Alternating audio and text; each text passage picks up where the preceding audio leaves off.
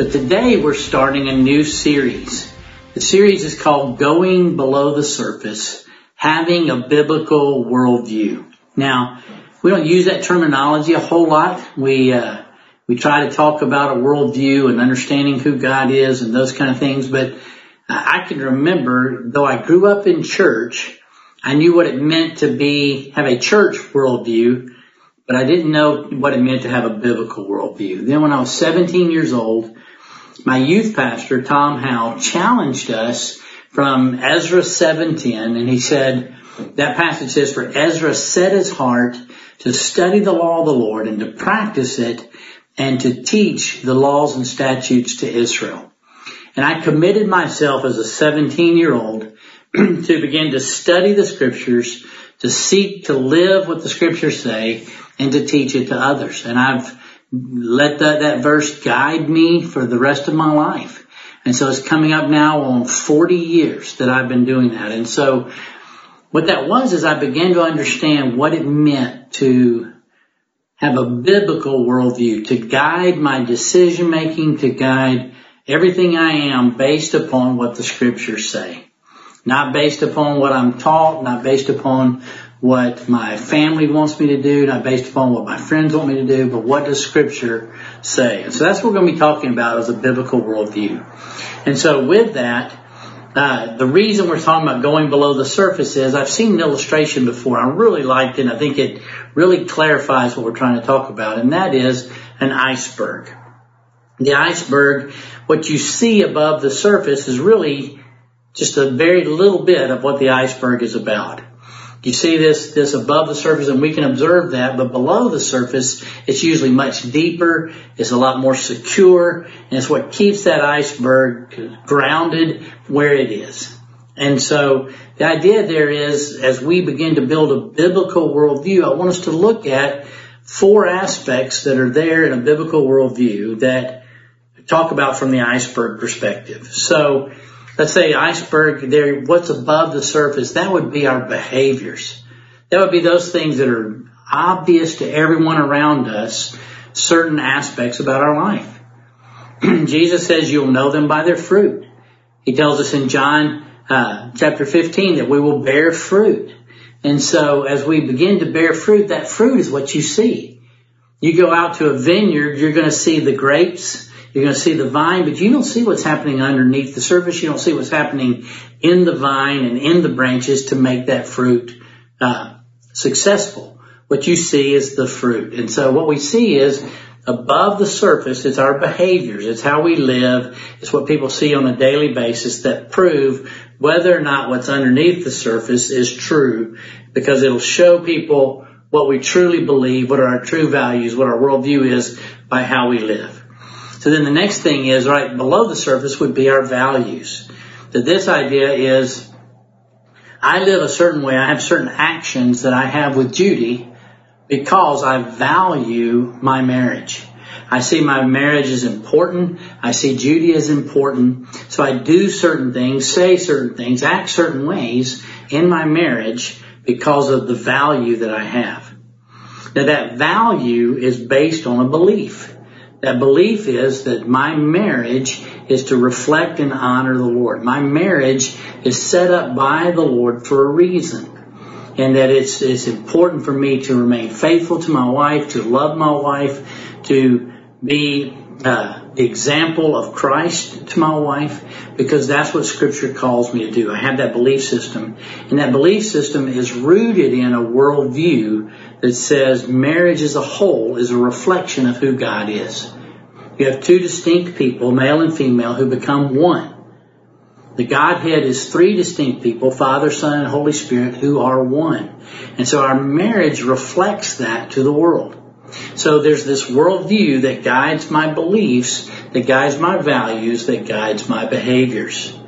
And so as we're beginning to think through those different things, I want us to look today in Colossians chapter 3 at understanding what it means to have a mind that is established on a biblical worldview. So let's look at Colossians chapter 3. Verses 1 through 4 says this. If then you have been raised with Christ, seek the things that are above, where Christ is, seated at the right hand of God. Set your minds on things that are above, not on things that are on earth, for you have died and your life is hidden with Christ in God. When Christ, who is your life, appears, then you also will appear with him in glory. So we're seeing here an establishment, uh, an understanding, excuse me, an understanding from Paul of how we're to live a certain way. The book of Colossians over and over again talks about that, and we'll talk a little bit more uh, later on about how we can understand and know Colossians a little bit better. But Colossians 3, 1 through 4, gives us a foundation. But we want to talk about, we want to start with our iceberg illustration with those things that we see above the, the surface. And so Paul begins in verse 5, he says this, Put to death, therefore, what is earthly in you, sexual immorality, impurity, passion, evil desire, and covetousness, which is idolatry. On account of these, the wrath of God is coming. In these you too once walked when you were living in them, but now you must put them all away. Anger, wrath, malice, slander, and obscene talk from your mouth. Do not lie to one another, seeing that you have put off the old self with its practices, and have put on the new self, which is being renewed in knowledge after the image of its creator. He goes on to say, put on the, excuse me, put on then as God's chosen holy ones, beloved, compassionate hearts, kindness, humility, meekness, patience, bearing with one another. If one has a complaint against another, forgiving each other, as the Lord has forgiven you, so you also must forgive. And above all these, put on love, which binds everything together in perfect harmony. See, Colossians 3, 5 through chapter 4, verse 6 list different ways that we're to act, certain lifestyles, behaviors that we're to implement, certain attitudes that we're to implement. He talks about husbands and wives and, and parents and children and bosses and, and workers and all these different ways that we're to live. And to be honest, most of the time as Christians, that's what we talk about.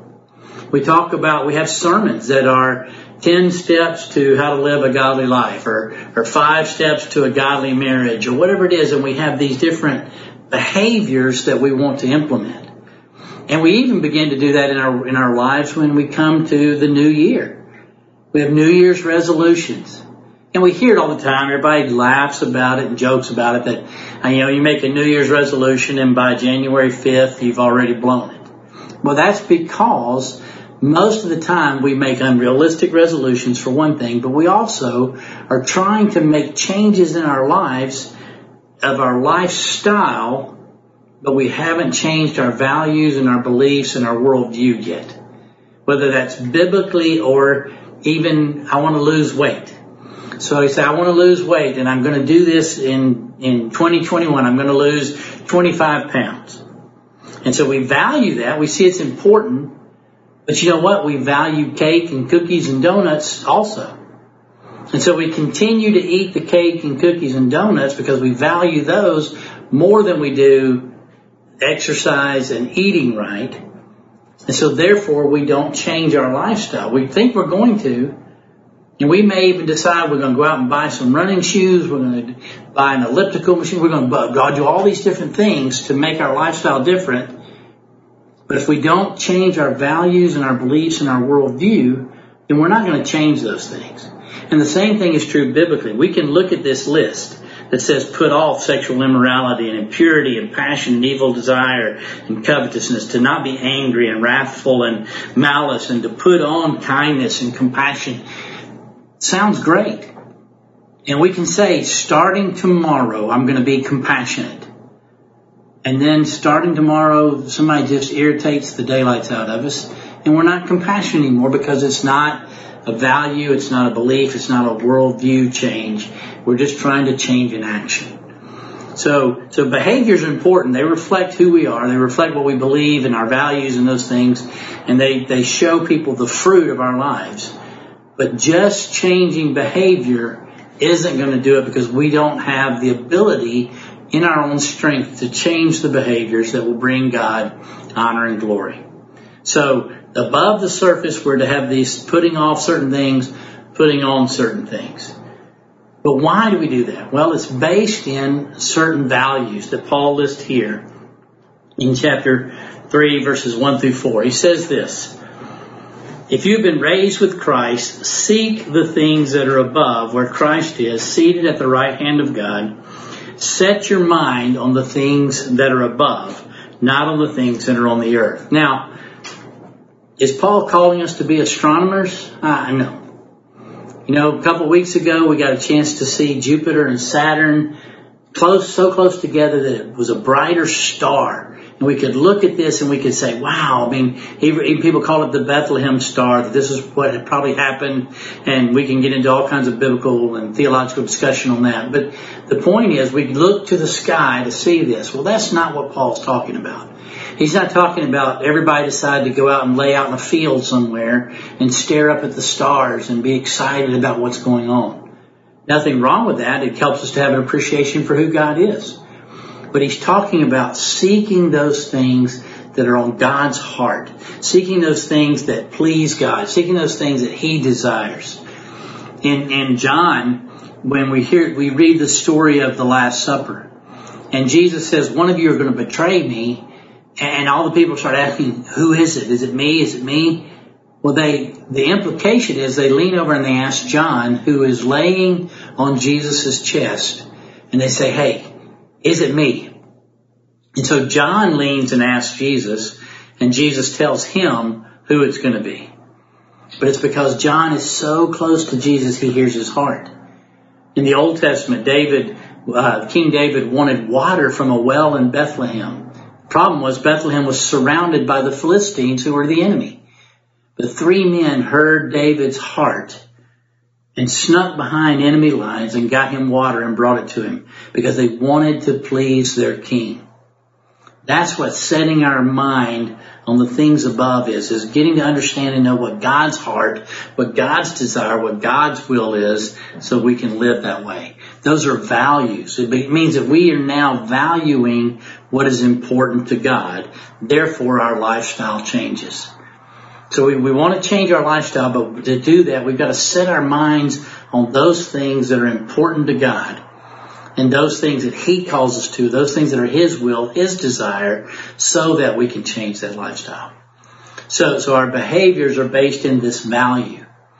But what is this value based in? This value is based in a belief. And what is that belief? He says here, you have been raised with Christ. You have died and your life is hidden with Christ. See, as I begin to understand and know, as Paul says in Corinthians, that the old things have passed away, behold, all things have become new. That, as Paul says in Romans chapter 6, let's read that passage.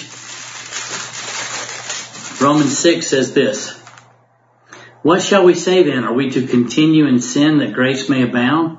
By no means. How can we who died to sin still live in it? Do you not know that all of us who have been baptized into Christ Jesus were baptized into his death? We were buried therefore with him by baptism into death in order that just as Christ was raised from the dead by the glory of the Father, we too might walk in newness of life. For if we have been united with him in a death like his, we shall certainly be united with him in a resurrection like his. We know that our old self was crucified with him in order that the body of sin might be brought to nothing, so that we're no longer slaves to sin.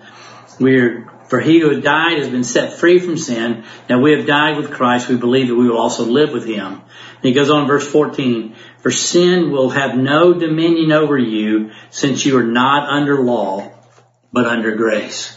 See, the belief is, I died with Christ. I no longer am a slave to sin. I have been set free. Paul says in Corinthians that he is our righteousness and our sanctification. He took care of that for us. He took care of the sin problem. And so it's not a matter of me deciding I've got to fight sin and because I've got to struggle to gain victory over sin. It's that I fight from the victory he's already accomplished for me. It's no longer a matter of sin can control me because I died to sin. And because I believe that, therefore I value knowing what God's heartbeat is so I can live the way He wants me to live. And I get rid of those sinful things and I put on the things that bring Him honor and glory. So it just is that constant building, that, that constantly going below the surface to see what it is that guides our behaviors. And so we see that our behaviors are guided by our values, our values are guided by our beliefs, but our beliefs have to be guided by a worldview.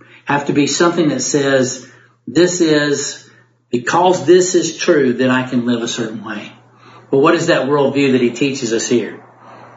He says in verse 4 of chapter 3, when Christ, who is your life, appears, then you also will appear with him in glory.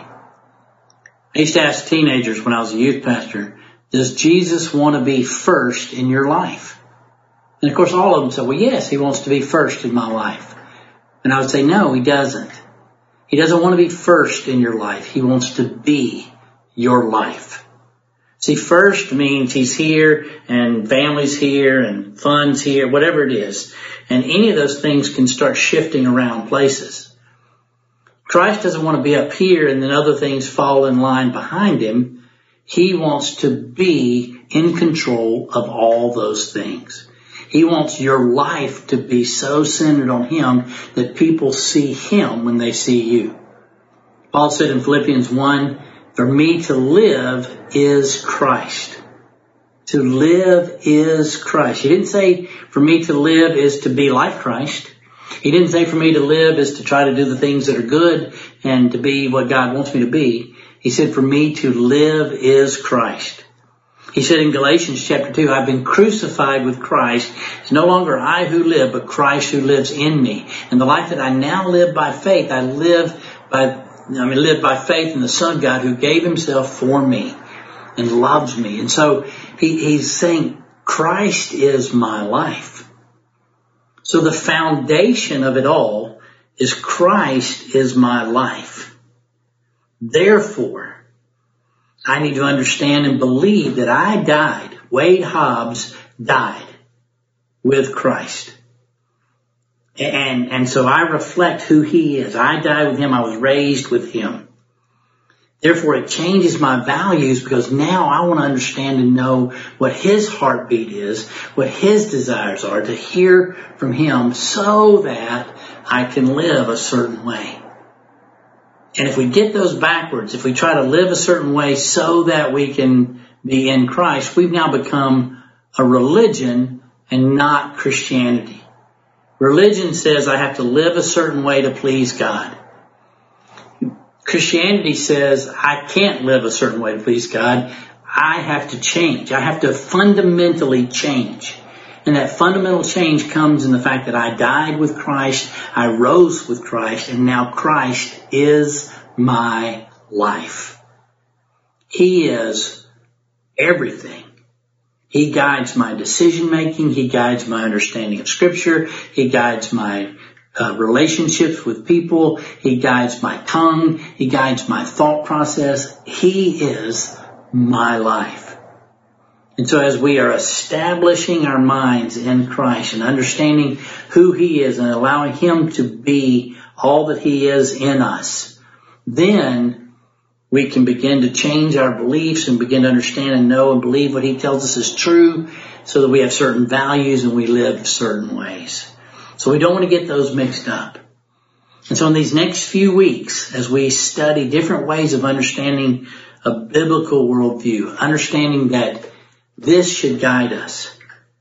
Now, granted, there are times when I don't understand this. I've been studying this for 40 years now. And there's still times I go, ah, I'm not sure what's being said here. But the mindset is I'm going to keep studying. As Ezra said, he set his heart to study. I set my heart at 17 to study, to know this book so that I can understand how it changes who I am and I can help others to understand who they are in Christ that they can have certain belief systems, certain values so that lives can change and God can be glorified. Because that's what it's all about. No matter what we do in life, we're to bring Him honor and glory. Let's pray. Lord, thank you so much that you are our life. That you took away the old person who continually wants to sin. That that person died and help me to live the truth that person died and quit going back and trying to raise him up so that I can can do things that I shouldn't be doing. Lord, help us to live in the assurance that Christ is our life. For us to live as Christ and to die as gain. That we've been crucified with Christ is no longer we who live, but Christ lives in us. That our lives are hidden with Christ because Christ, who is our life, is who guides us. And so we just uh, are, are so thankful for you and all that you do. We love you and we want to honor you through our lives. And it's in your name we pray. Amen. Again, we're going to be doing these virtual for the next few weeks. Um, just wanted to let you in on that. You can follow us um, uh, at thisiscitychurch.com. If you have any questions, then you can get on there and send an email to info at thisiscitychurch.com or elders at thisiscitychurch.com. Have any prayer requests? We have prayer at thisiscitychurch.com. And so we want to hear from you. If there's any way we can help, anything we can do to guide you, any way that you can have questions about our church, whatever it is, or questions about following the Lord, feel free to email us and we'll get back to you. And hope you have a great day.